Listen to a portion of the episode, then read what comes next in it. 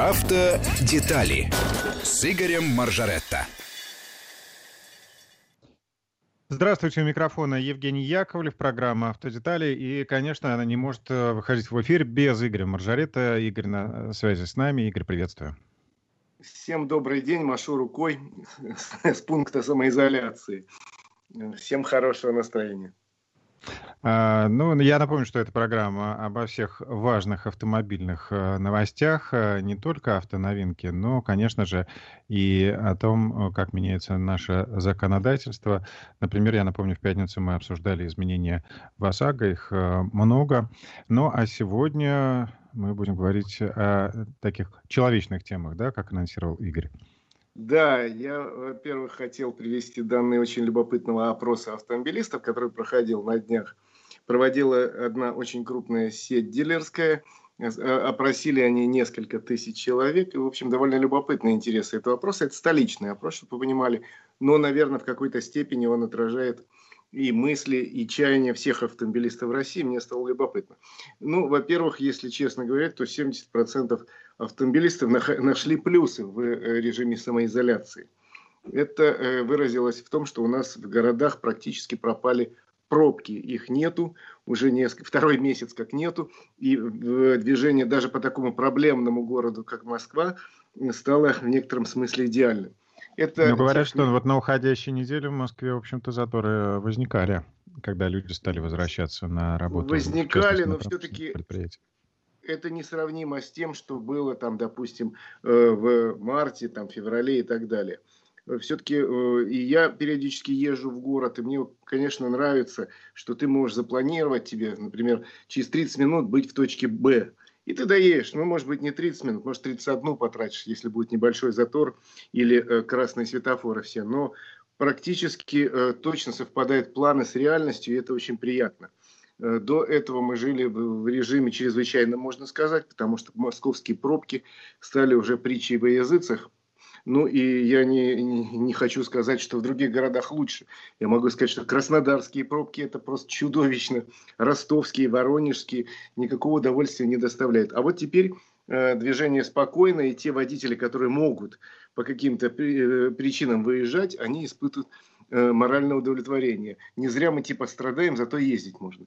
То есть, Но мы уже говорили о том, что в этой ситуации э, человек э, немного шалеет, да, и начинает даже такое э, стремление поднажать немножко, ускориться. Да, у некоторых людей, скорости.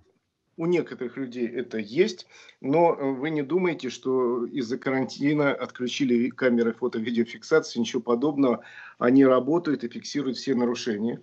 А сотрудники полиции э, выходят не только на э, посты, где проверяют цифровые пропуска, но и работают по, прямой, по прямому своему назначению – по прямым своим обязанностям. И более того, я уже предупреждал, что, например, в праздники э, у нас очень активно работали сотрудники полиции, например, Москвы и области по пьяным водителям.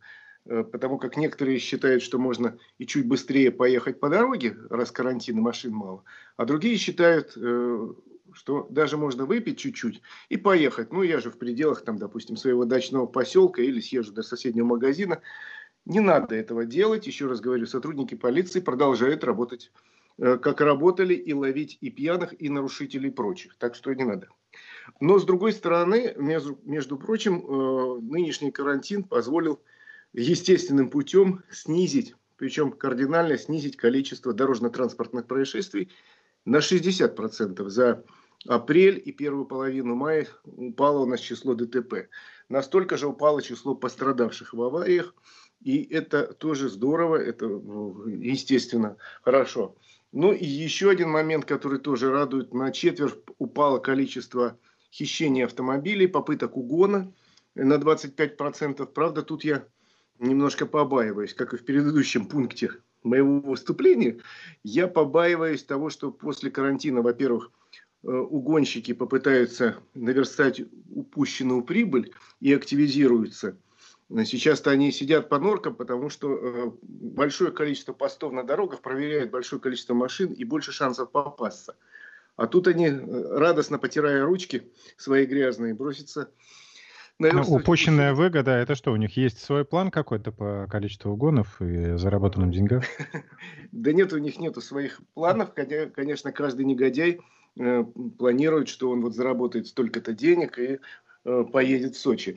На самом деле э, есть проблемы, например, у нас до сих пор в половине регионов не работают дилерские центры – и, э, например, э, из-за закрытия заводов в Китае и в Европе до сих пор есть дефицит некоторых запчастей. Так вот, я боюсь повыситься угоняемость как раз бюджетных автомобилей в первую очередь, которые начнут активно разбирать на запчасти. Так легче сбыть и легче спрятать в конце воду, потому что ну, в ближайший гараж загнали, разобрали, запчасти продали и все, и сиди спокойно. Поэтому будьте бдительны, люди, особенно по окончанию карантина. Ну и не нарушайте правила дорожного движения не до, э, в этой ситуации, не, после окончания, потому что я опять же боюсь, что некоторое количество людей, отсидев два месяца там в изоляции, в самоизоляции в своей квартире, потом человек садится за руль, некоторые навыки можно утерять за два месяца. И э, некоторые привычки э, хорошие можно забыть, а плохие наоборот. Поэтому берегите себя. Это, я вам сказал, о тех плюсах, безусловных, которые автомобилисты сразу почувствовали. А дальше я хочу сказать о том, что не, не все радовались. Ну, каждая медаль две стороны. Да, и не всегда радовались.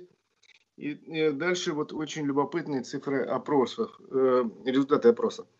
Значит, 83% опрошенных, это москвичи, еще раз говорю, очень огорчились по поводу того, что во время карантина в Москве не отменили плату за парковку. Причем э, пояснили многие в комментариях следующее, что я, типа я продолжал работать э, в режиме самоизоляции, дома не сидел, а продолжал на работу ездить, но чтобы избежать опасности, не пользовался общественным транспортом, а пользовался личным автомобилем. Э, надеялся, что э, в это время парковки будут бесплатные, ничего подобного, пришлось платить по полной программе. Э, к московской мэрии обращались все, кому не лень, депутаты Государственной Думы, и даже Министерство финансов обращалось, типа, а может все-таки сделать бесплатную парковку. Но мэрия в этом случае была неумолима, и единственное, что сделала, сделала такую, такой ход, что у нас не платят за парковку врачи, медицинские работники и волонтеры по специальному списку. Но, по-моему, для того, чтобы сдать, э, сделать этот специальный список, сделать систему, которая бы позволила из общей массы вычленять именно медиков и волонтеров, потребовалось не меньше денег, чем можно было бы э, подарить людям бесплатную парковку. Я а есть объяснение что... вот этой вот принципиальности? Есть. Объяснение есть, я теоретически его понимаю, но практически думаю, что Э, в качестве такого жеста доброй воли можно было и сделать. Э, объяснение такое, что если разрешить э, бесплатно парковаться везде по городу в случае карантина, тогда очень многие люди поедут и будут парковаться, зная, что есть бесплатная парковка. По поводу и, и без повода. Это будет, это, да, это будет дополнительным стимулом. Еще раз говорю, с этим можно поспорить, но вот мэрия для себя приняла такое решение. 83% считали, что э, опрошенных, что платные парковки надо бы сделать бесплатно, а еще 61% опрошенных э, считают, что в связи с тем, что парковки продолжали оставаться платными, э, в некоторых случаях движение ухудшилось, потому что забитыми оказались дворы, проезды и так далее. Люди больше стали ездить действительно на общественном транспорте, больше стали ездить на личном транспорте, и э, надо было как-то в целях экономии где-то парковаться. Все было забито. Я могу сказать точно по собственному опыту. Э, я живу э, близко к центру Москвы. У нас улица, на которой довольно много разных серьезных офисов. И э, действительно, похоже, эти офисы не, не полностью ушли на э, удаленку, а многие люди ездили, потому что в будние дни, я несколько раз за эти два месяца приезжал в город и видел, у нас забиты каждый квадратный сантиметр в свободной бесплатной площади. Вот только на попа еще машины не ставили, но вот у нас есть небольшой проху, проезд, где можно ставить бесплатно, так там такая плотность машин была, которая не бывает в будний день, э, в рабочее время. В докарантинное время. И в результате вот 61% опрошенных говорил, что из-за этого бывает невозможно, например, выехать из двора, потому что так забито все машинами, что просто выехать невозможно. Я еще раз говорю, видел по собственному опыту, Э, машины стоят плотно-плотно, забивая каждый сантиметр. И на, лобовой, э, на лобовом стекле везде написаны номера телефонов. Типа, типа вот и позвоните, я отъеду. Ну, процесс вот я отъеду может затянуться долго, потому что машины стояли в несколько слоев. Вот. Еще одна э, серьезная проблема, которая образовалась именно в карантинное время, это невозможность отремонтировать автомобиль. В большинстве регионов, особенно в апреле месяце, были закрыты практически все э, автосервисы. И это породило определенные проблемы, причем проблемы вышли уже, видимо, на серьезный уровень, потому как еще э, самоизоляция и карантин не отменены были, но многие регионы начали запускать работу сервисов, в том числе, например, в Москве с этой недели сервисы заработали.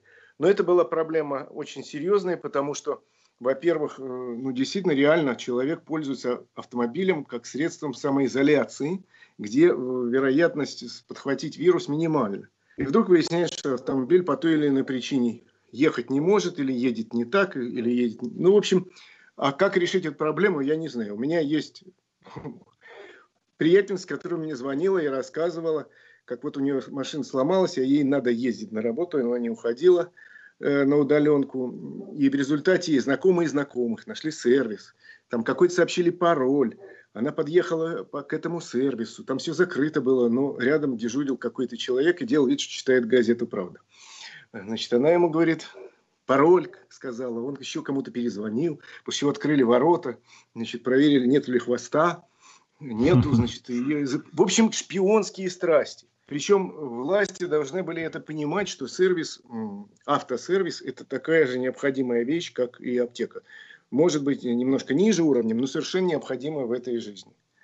И хорошо, ну, на самом деле, а, мы, мы знаем, как автотранспорт влияет на экономику. И, конечно же, а, например, если какие-то конторы, которые продолжали оказывать услуги, ну, по той же доставке, да, или такси, если Совершенно у них не было возможности отремонтировать этот автомобиль, то это остановка предприятия. Да. К счастью, уже у нас э, с этой недели заработали автосервисы в Москве. Э, с завтрашнего дня, насколько я знаю, заработают автосервисы и в Московской области. И это здорово, но все-таки надо было, наверное, прописать какие-то правила игры для именно автосервисов с точки зрения ремонта. Э, потому что там в автосервисе обеспечить соблюдение санитарных правил проще простого. Для этого достаточно, там, я не знаю, не общаться с приемщиком. Приехал, загнал автомобиль, вышел из него, пошел куда-то, тебе позвонили, сказали, придите через два часа. Позвонили, согласовали такую-то стоимость ремонта. Приехал, тебе выдали автомобиль еще и помытый, и продезинфицированный. Можно сделать так, что никакого вообще общения не будет, заплатить безналом с карточки. То есть, в общем, организовать э, чистую зону, тут можно было проще простого, и зачем было запрещать тут работу, я не очень понимаю. Более того, у нас все-таки началась весна, причем началась бурно. Я сейчас смотрю за окном, все деревья зеленые-зеленые, уже облетели какие-то даже цветочки. А шиномонтажи в большинстве регионов были закрыты. И 20% опрошенных сказали, э, что испытывали большой дискомфорт по поводу того, что не могли поменять зимнюю резину и продолжали цокать шипованными шипами об асфальт в случае, если куда-то приходилось ездить. Опять же говорю, что организовать бесконтактное общение при замене шин тоже проще простого. Приехал, загнал машину, вышел, ты внутри не находишься ни одной секунды или отдал ее на улицу и э, э, забрали у тебя на улицу. Ну, в общем, сделать так, чтобы ты не контактировал с этими людьми, вообще проще простого. Более Что того, было... здесь даже не нужно, чтобы сотрудник шиномонтажа садился за руль, да, загонял машину в бокс, потому что ты сам можешь загнать, и в салон никто не проникнет и заразу не принесет. Кстати, э, многие шиномонтажи э, наладили удаленную работу, совершенно э, соблюдая строго строчку закона, где написано, что помещение нельзя. Так они работали не в помещении, у кого были машины, технички, приезжали по звонку клиента, пожалуйста, возле вашего дома, опять же, не контактируя с вами абсолютно, э, на домкрат подняли, сняли колесо, другое, третье. Все поменяли и уехали, деньги получили э, через там, ну, в общем, каким-то бесконтактным э, безналичным способом. И все. То есть э, шиномонтажеры э, многие работали удаленно, но это тоже не всегда удобно, особенно когда вал заказов идет. Ну, я надеюсь, что со следующей недели заработают шиномонтажи практически во всех регионах в России. И, собственно, вот я прихожу к самому главному пункту, по которому больше всего было, собственно, нареканий. 78% опрошенных сказали, что у них был недостаток, недостаток информации. И мы с тобой, Жень, как никто об этом знаем, потому что, согласись, такого количества писем, как вот в эти дни, у нас с тобой в эфир не приходило. И причем вопросы очень похожие. И, видимо, во многих регионах власти, конечно же, информируют там, о пропускном режиме, о том, как соблюдать режим самоизоляции. Но, видимо, недостаточно, раз почти 80% опрошенных говорят, нет, мы не получали информации. Плюс местные власти периодически дезинформируют людей, и это бывает очень обидно. Я, например, в нашем с тобой эфире помню, как мне пришлось объяснять людям, которые были в, полной, э, в полном непонимании, когда вводили цифровые В растерянности. Пропуска, да, когда вводили цифровые пропуска, один из депутатов э, Московской городской думы э, в прямом эфире Московского канала, по-моему, заявил, что штраф будет касаться еще тех людей, которые возят пассажиров. Вы имеете право в автомобиле ехать только в одиночестве, сказал он, ну, за исключением такси. Речь шла о личных автомобилях. А если у вас будет хотя бы один пассажир, вас оштрафуют. С какого перепуга? Я не знаю, потому что буквально через час другой депутат в эфире уже нашей радиостанции, тоже Государственной Думы, сказал, да нету такого штрафа, ничего подобного нету. Нет, можете возить каких-то людей, но, пожалуйста, соблюдайте правила э, самоизоляции, соблюдайте э, какие-то правила гигиены и объяснил. А мы потом с тобой объясняли, что значит соблюдать правила гигиены в личном автомобиле. То есть, я говорю, еще власти часто выступали достаточно противоречиво. Э, один говорит одно, другой говорит другое ну, если честно говорить, если честно, вот, вот, вот по гамбургскому счету, то и те законы, которые принимались э, во время карантина, они часто носили характер такой, написанных очень быстро, и э, вот по большому счету к ним можно предъявить э, претензии юридического характера о том, что э, они, э, эти законы новые нарушали другие законы. Можно сказать, да, депутаты не всегда успевали обсудить. Спешка такая была, что, в общем, не до того. Мне кажется, что всегда до того писать законы все-таки профессионально надо, тем более, что у нас депутаты профессионалы. И э, так их писать, чтобы комар носа не подточил. А теперь вот говорят, что достаточно там многие люди э, э, опротестовывают, например, штрафы, пришедшие за отсутствие протокола, э, за отсутствие цифрового пропуска. Ну, в общем, мы не будем сейчас подсказывать, как это сделать. Я просто говорю, что очень многие люди, почти 4 из 5, э, говорят, что нет, нас недостаточно информировали. И приходилось самим каким-то образом добывать эту информацию, часто и каким-то образом, ну, серьезно сидеть, копаться, чтобы понять, как вот жить. Вот мне, например, э, объясню, вот на простом примере. Звонит мне там три дня назад приятельница и говорит, я должна к пожилым родителям съездить они у меня самоизолировались на даче под Владимиром. Вот что надо, чтобы проехать во Владимир? Я говорю... Ну, во-первых, автомобиль. Да. ну, я там объяснял, как что, где получить цифровые пропуска, потому что она сама э, не очень продвинутая девушка, хотя и работает, конечно, с компьютером. Но вот, говорит, я информацию не нашла. Я нашел довольно быстро. Ну, в принципе, эта информация должна так вот близко лежать к поверхности, чтобы любой человек, даже не слишком погруженный в современную компьютерную технику, мог вот так пальчиками, опа, и подтянул эту информацию. Правильно? Ну, в общем, да, или хотя бы какой-то колл-центр, да, который бы помогал оформлять подобные пропуска вот в случае необходимости. Кстати, Я хочу наших слушателей призвать, э, э, призвать наших слушателей э, рассказать нам, какие плюсы вы увидели и какие минусы в самоизоляции в этот э, период 903-170-63-63 WhatsApp или Viber присылайте ваше сообщение. Игорь, Игорь тебе да. слово. Я э, целиком поддерживаю тебя и очень жду ваших историй, дорогие радиослушатели, что вы оцениваете со знаком плюс, а что со знаком минус, потому что нам очень интересно ваше мнение. Э, чтобы вы не думали, что мы э, сидим в Москве. Тут Собрались вдвоем поговорить. Да, и у нас свои проблемы, мы хотим знать все и о ваших проблемах. Э, поэтому, пожалуйста, пишите, мы с удовольствием зачитаем ваши письма. Кстати, что касается вот вопросов информации, я уже начал говорить, в Москве, например, и в области можно было оформить пропуск цифровой тремя путями. С помощью компьютера, через МОСРУ или э, с помощью смс-сообщений, или с помощью э, голосового звонка. Так вот, все из моих знакомых, кто пытался дозвониться по телефону, чтобы каким-то образом или уточнить, или попытаться оформить пропуск, сказали, что дозвониться было совершенно невозможно, абсолютно невозможно, наглухо Э, или э, просто невозможно дозвониться, или тебя подвешивали и говорите, ждите ответа, ждите ответа, сейчас освободится оператор. Люди ждали по 20 и более минут, потом просто понимая, что бессмысленно, переходили на другие формы общения. То есть, если уж власть объявляет, что есть некий телефон, ну, посадите максимум операторов, э, тем более, что их не надо сажать в одном помещении, на удаленном доступе, они все сидят у себя дома чтобы, они, э, э, чтобы туда можно было по телефону, поэтому дозвониться.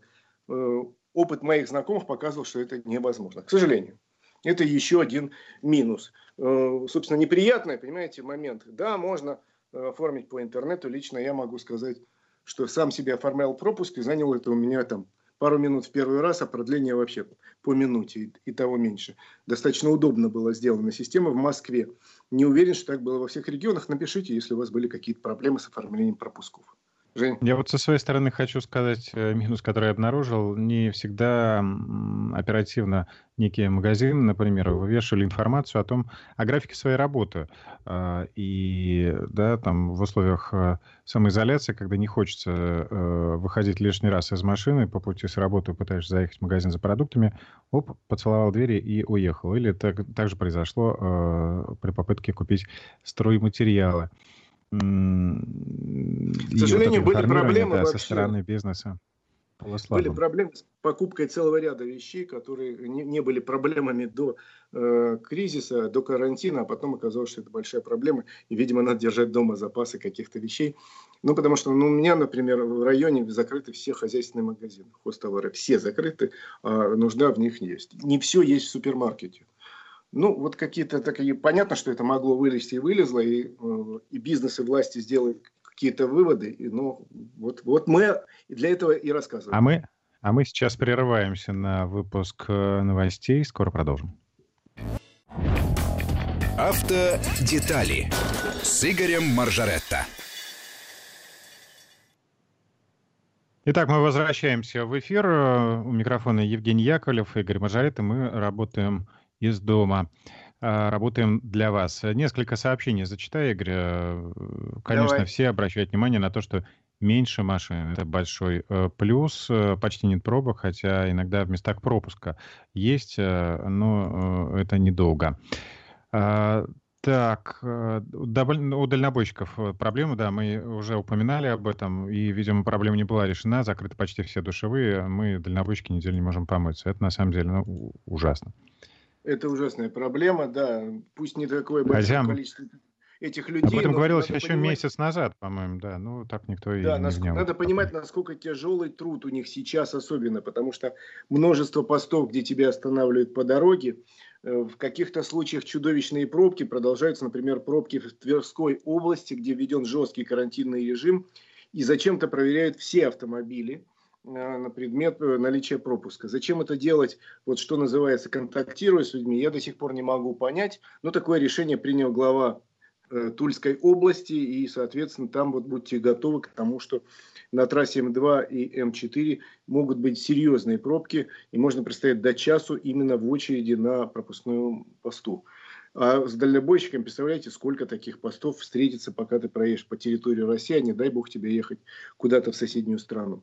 Так что давайте уважать труд этих людей и сделать хотя бы минимально им немножко убрать какие-то проблемы решаемые. Можно было давно. А, так, еще о плюсах э, изоляции э, и удаленной работы. Это дорога. Три часа минимум стало больше свободного времени, пишет из Сибири, Красноярский край. Так, еще большая, вот мне понравилось сообщение э, нашей земляки. Большая выгода. Заправился в марте, проехал 200 километров. Оставшиеся 800 хватит до конца года. BMW дизельный.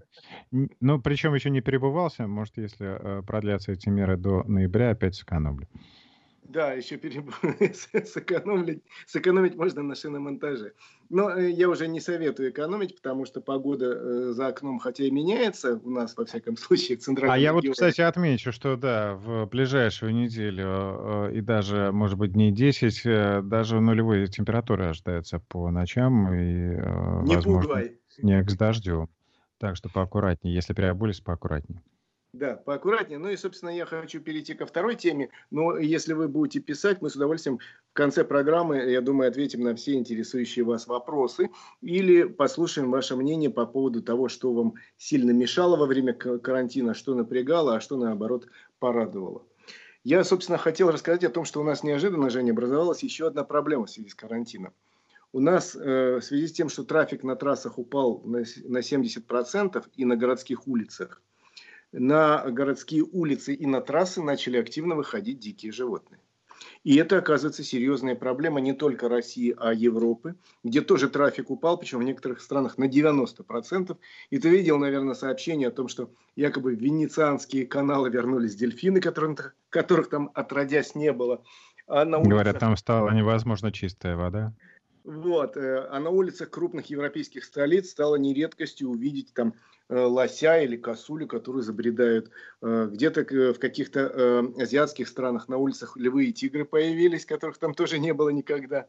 Но у нас свои проблемы, у нас многие животные действительно вдруг поняли, что наступил их звездный час, и можно пойти посмотреть, как живут эти люди.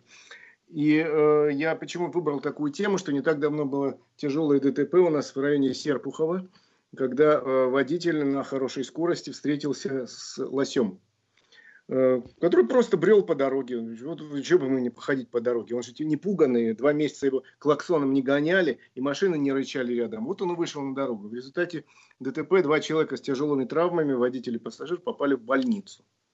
И вот я хотел вторую часть нашей с тобой программы посвятить мерам неким э, безопасности по отношению к животным, которые действительно э, с большой вероятностью могут выйти на дорогу, тем более, что у нас есть дороги, которые проходят по э, лесистым местностям. И, допустим, новая трасса М11, она со всех сторон огорожена. Это Москва, Питер, Нева называется. Со всех сторон огорожены специальными сетками, чтобы животные не могли пройти щитами. А многие трассы не огорожены, и, в общем, появление животного на трассе, неожиданное для водителя, может закончиться очень печально и для животного, и для э, самого водителя его пассажиров. Еще раз говорю, аварии со зверюшками, они бывают очень печальны. Поэтому вот, лишний раз напомню о том, что скоростной режим, который прописан на, тот, на той или иной дороге, как правило, прописан исходя из количества аварий, в том числе и с животными. И если вы едете по лесной трассе и видите знак там «скачущий олень», это значит, не для красоты художник старался, тут рисовал, э, навыки свои высокие демонстрируя, а чтобы вас предупредить. На всякий случай. Всякое в жизни бывает. У меня, кстати, был товарищ, у которого тесть, ну, дав, давняя история, это история 80-х э, годов прошлого века, тесть был участник войны, герой Курской битвы, танкист бывший. Этот бывший танкист э, на полной скорости тогдашней, ну, на 80 км в час примерно, на своем ветеранском москвиче протаранил корову которая выбрала, э, забрела на дорогу. И причем корову насмерть, машина в хлам, а бывшему танкисту что, с ним ничего не сталось, ни одной царапины. И жил он довольно долго потом еще. Ну и животное тоже жалко. Э, животное жалко. Поэтому я хочу сказать, есть несколько правил, которые опытные водители, безусловно, знают, а вот неопытные не знают. И плюс еще ситуация такая, что мы, конечно, любим всех зверюшек – в большинстве своем мы относимся хорошо к ним. И э, первый порыв у человека, когда внезапно перед машиной выскакивает какой-то зверек, попытаться жизнь этого зверька спасти. К сожалению, скажу грустную вещь. Не надо жалеть животное. И не, есть ситуации, когда можно, конечно, и нужно спасать. А есть ситуации, когда вы надо для себя понять главное. Что для вас важнее? Жизнь кошечки этой замечательной, которую вы первый раз в жизни видите, или ваша жизнь и жизнь ваших пассажиров? Потому что и жизнь много... других участников движения. Да, очень многие люди инстинктивно тут же выворачивают руль, чтобы спасти кошечку. В результате «Здравствуй, столб», «Здравствуй, кювет», или, что еще хуже, «Здравствуй, машина, которая ехала справа от тебя, допустим, и который вообще ни сном, ни духом, почему ты вдруг ему в бочину въехал на хорошей скорости». Э, все опытные водители знают очень, э, что называется, на уровне подкорки – Э, животное, которое внезапно выскочило на дорогу, спасать можно и нужно, но не крутить руль при этом. Можно тормозить и нужно тормозить довольно резко, но при этом надо учитывать, что сзади кто-то может ехать. Но все равно тормозить можно и нужно, а вот объезжать этого животное можно только в том случае, если вы абсолютно уверены, что дорога широкая и пустая. Чтобы Хорошо, а если лось? Тормозить. Что остается? Тормозить. Это единственный способ, если ты его не можешь объехать. Есть, кстати, такая штука, лосиный тест э, проводят все автопроизводители перед тем, как выпустить машину на, э, в продажу в широкую. Обязательно этот лосиный тест проводится. Начали его проводить лет 20 назад, после того, как, э, по-моему, в Швеции решили смоделировать ситуацию. Вот на дорогу внезапно выходит лось, и мы его пытаемся объехать. И выяснилось, что на большой скорости большинство тогда выпускающихся серийно автомобилей переворачивается при резком э, повороте. Вот когда водитель резко перекладывает руль, э, и машина может перевернуться. И тогда стали доводить машины так, чтобы они не поворачивались при резком повороте, не переворачивались при резком повороте. Это называется, еще раз говорю, испытание лосиный тест не зря. Ну так вот, если лось перед вами, и вы понимаете, что объехать вы его не можете, просто тормозите изо всех, изо всех сил в пол. Может, вы отделаетесь там поврежденным бампером или капотом, может лось э, э, ограничится сильным ушибом и такой нервной встряской, но вы все останутся живы-здоровы. Ну, бывает ситуация, когда, конечно, увернуться нельзя, и в моей жизни такие ситуации были пару раз. Я много ездил по стране, могу сказать по своему опыту, например, в безлюдных местах на трассе очень скачут зайцы. Особенно заяц, их привлекает свет фар ночью. И они выскакивают на трассу и часто становятся жертвами. Увы, пару раз зайцев сбивал. А, птицы реже, но я как-то все-таки ухитрился сбить однажды ворону, которая почему-то низко летела, уж не знаю, не спросил у нее. Потом невозможно было спросить, почему же она так низко летела. Но, в принципе, что делать, если вы все-таки сбили какое-то Тут есть несколько моментов. Во-первых, животное не животное, но это ДТП. Понятно, что если вы шибли, шибли где-то на пустынной дороге зайца, ну, наверное, про это можно и забыть.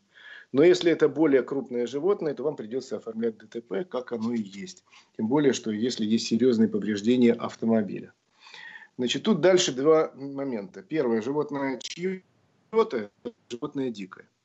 Если вы сбили, не дай бог, какое-то чье-то животное, собаку или козу, там, я не знаю, или корову, бывают и такие случаи, потому что сейчас в связи с тем, что машин на, дорогах, машин на дорогах мало, в очень многих местах, особенно это касается юга, э, там, допустим, Краснодарского края или Республики Северного Кавказа, корова выходит погреться, выходит погреться на асфальт.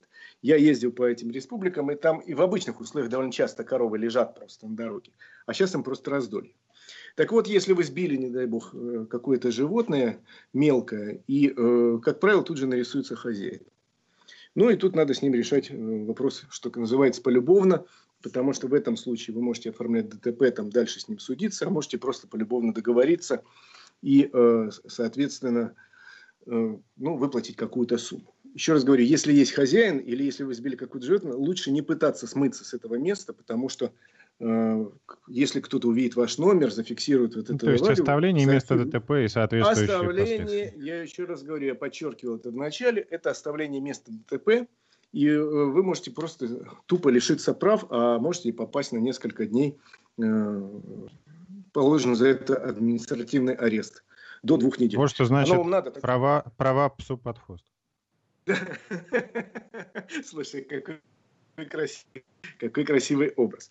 Ну, а дальше я могу сказать, что каждое животное, как ни странно, у нас имеет свою цену. Причем, кто эту цену назначал, я не знаю.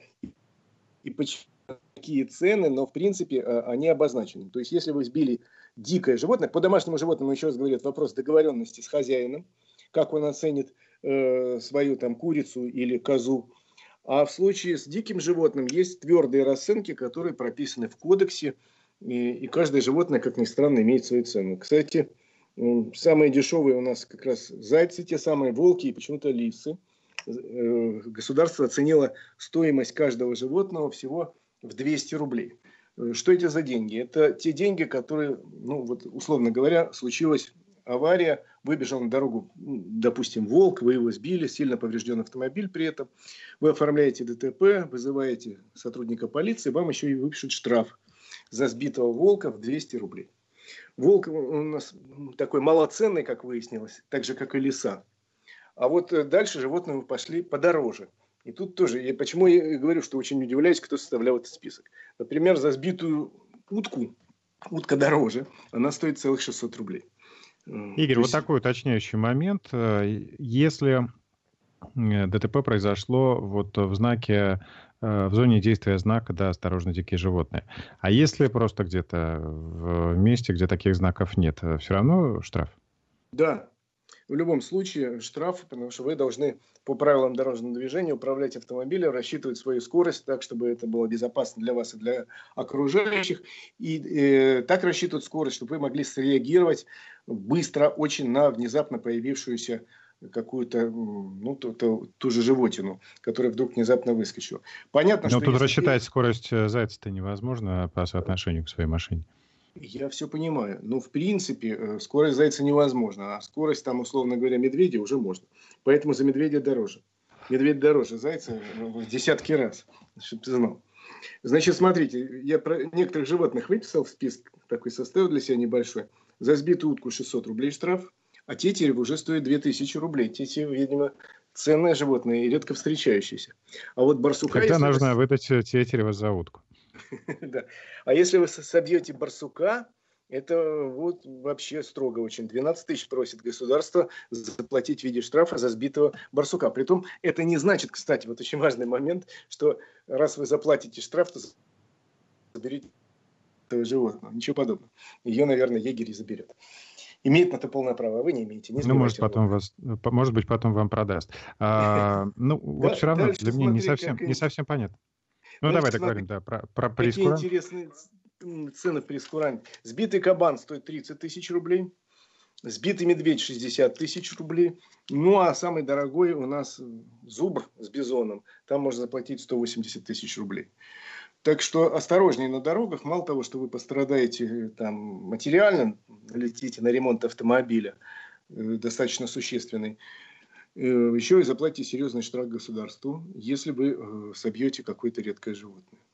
Вот такой вопрос. Э, просмотрим гипотетическую ситуацию. Человек, некий водитель, едет по дороге с соблюдением всех правил скоростного режима. А на дорогу вываливается пьяный человек, который шел по обочине, пьяный из деревни в деревню, шатался и упал. А, в этом случае вызывается полиция, скорая и так далее. Человека суд оправдывает.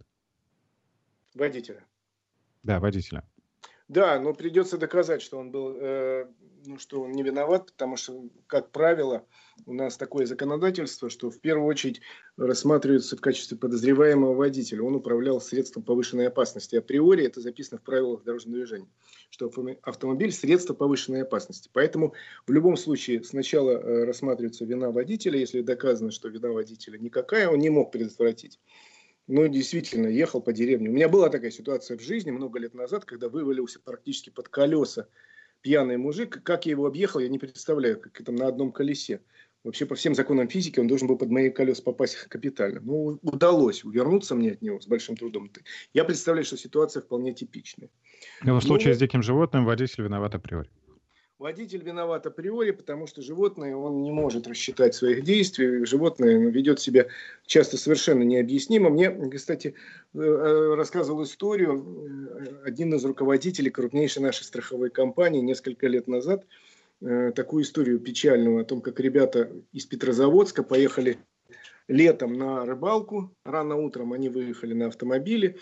Пустая дорога совершенно, новая машина – едут они с хорошей скоростью по пустой проселочной дороге, высокая э, скорость, э, Карелия, там леса справа, слева, и вдруг перед ними выскочил лось.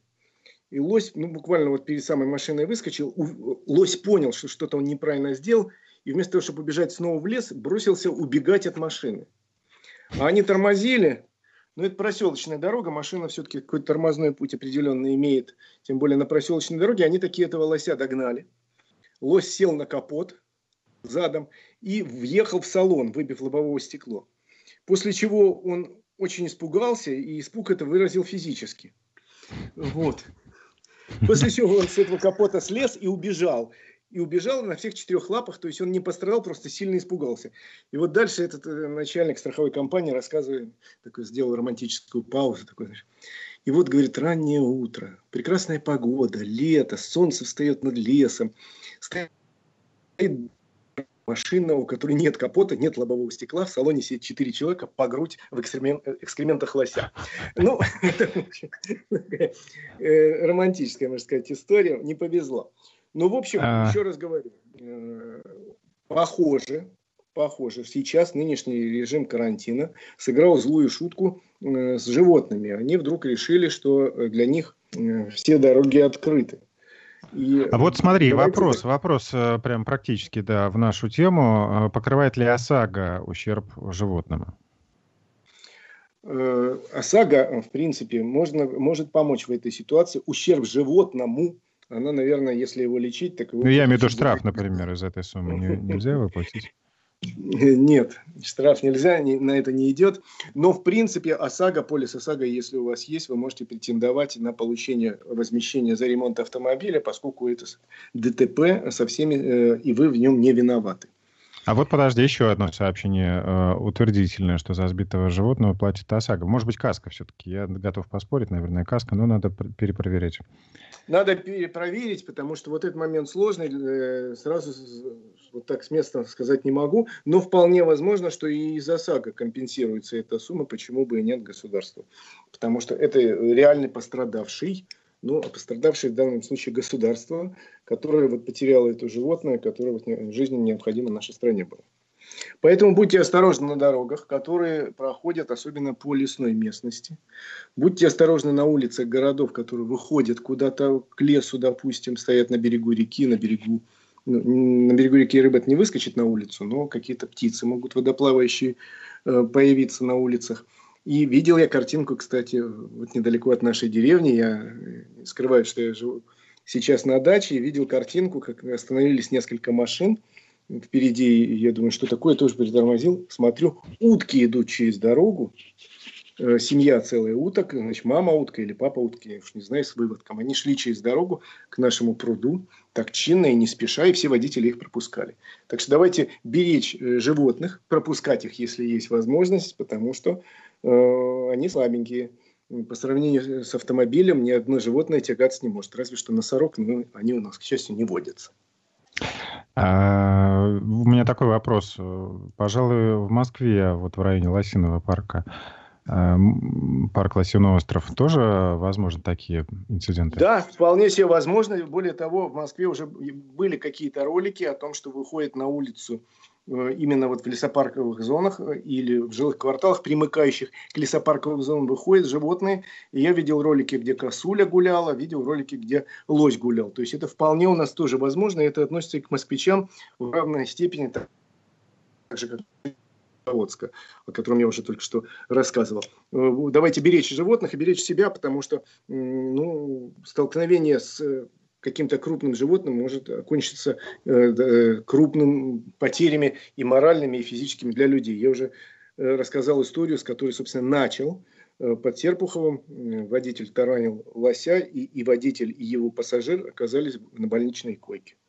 Что он, ну, очень неприятно. Как Про машину не знаю, наверное, под списание. Давай сообщение. Еще лось может рогами в машину попасть. Знает такой случай четверо погибших. В Финляндии вдоль обочин много сбитых косуль или оленей. Вот э, тоже недалекий пример. В Химках бобры переходили э, Ленинградку по пешеходному переходу.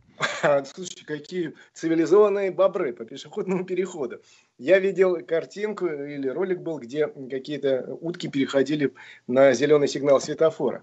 Но те утки, которых я видел вот у нас э, на подмосковной дороге, там светофора. Там же не было светофора. Да, там и перехода не было. То есть они нарушали правила дорожного движения, но штраф выписать им было некому. При этом отсутствовал сотрудник полиции. Ну что ж, я считаю, что замечательная программа у нас сегодня получилась. Действительно, будьте осторожны э, за рулем.